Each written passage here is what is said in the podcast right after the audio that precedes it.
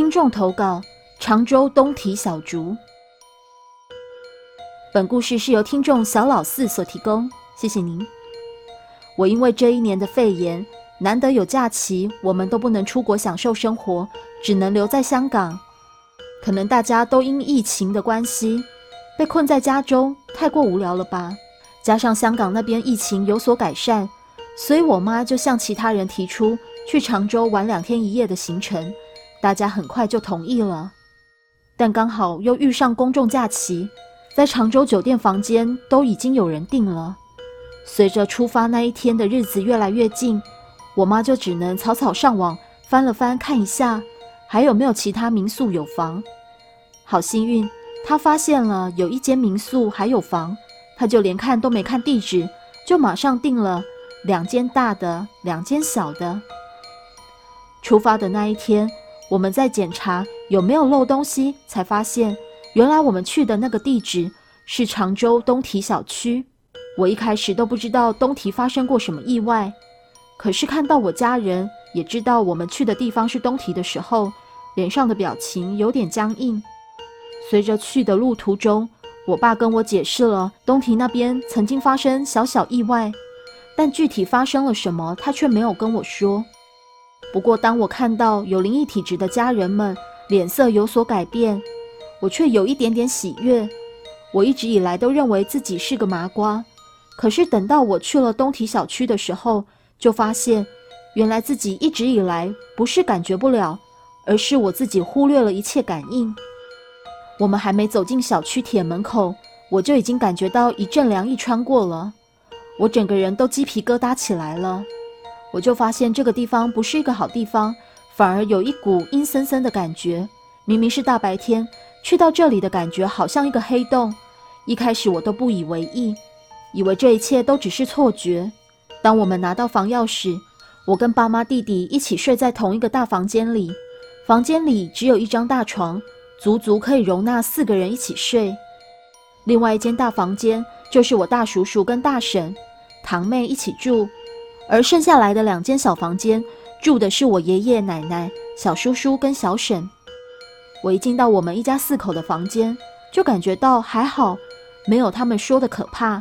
我妈还问我，我们到底要头向床头睡，还是横着睡？我为了大家可以睡舒服一点，就提议横着睡。可是我爸却很坚决地说，头一定要向着床头睡。一开始我也不明白为什么我爸那么坚决，不过既然他都开口了，我们就顺着他意吧。决定好我们自己这晚怎么睡后。我帮忙我妈放好晚上洗澡要用的沐浴露。当我走到洗手间，马上感觉到头很晕，很不舒服，还有一点点想吐。我闭着眼睛就感觉到这空间不是只有我一个，好像还多了一个人。我相信大家闭上眼睛的时候，多多少少也会感觉到一点点的空间感吧。我就是这个样子，感觉到浴缸旁一个小小的位置。只能容纳一个三岁儿童大小的空间，那边蹲着一个人，不知道为什么，但我很确定那个不是小孩，因为我是第一次感应得到。我感到十分害怕，立马冲出去跟我爸讲了，然后我爸脸色一沉，就骂我不能乱说话。突然我被骂，感到很委屈，这明明我说的就是实话啊！我说完之后，就感觉到越来越不舒服了。就去他们说定集合到大叔叔的房间中，等着我的父母搞定房间里的一切。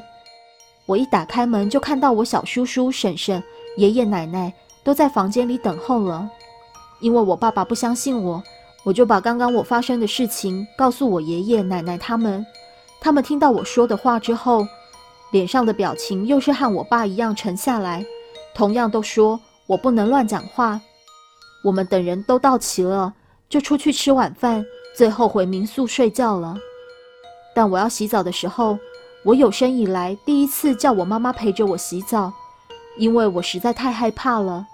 你们试过一边冲着热水澡，另外一边却感受到一股刺骨的寒意吗？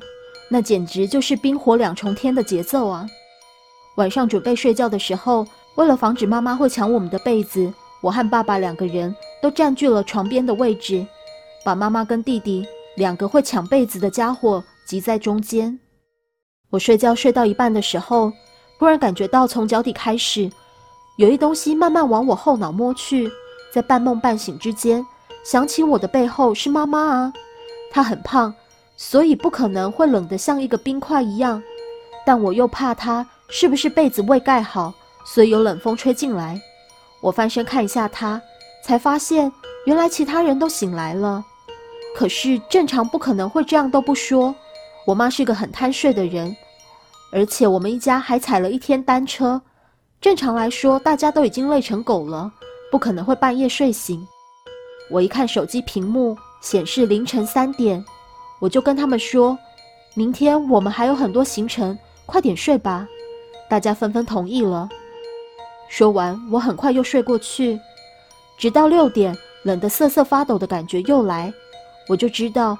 我是肯定不能好好睡觉，索性起身洗澡，等待大家起床进行今天的活动。当我拿起衣物去洗澡的时候，我可以肯定感觉到那个人站起来，弯着腰从头顶看着我。整个过程非常安静，除了水从我身上流下来的声音，此外就没有其他了。但那个人依然从头顶看着我，我在心中一面祈祷，求神明保佑。一面快速的洗好澡、穿衣服，在那个洗手间里多待一秒，我都觉得自己快喘不过气来了。让人窒息的气氛真的不好受。直到旅程完结，我们回到家后，我才发现，原来遇到奇怪事件的不止我一个。爷爷奶奶和两个叔叔婶婶，他们都各自在晚上遇到无法解释的事情，以及在凌晨的时候，不是只有我一家四口。被不明的力量叫醒，他们都一样。例如，奶奶被人吹耳朵，小叔的护身符颈链明明是死结，被平结打开等等。故事说完了，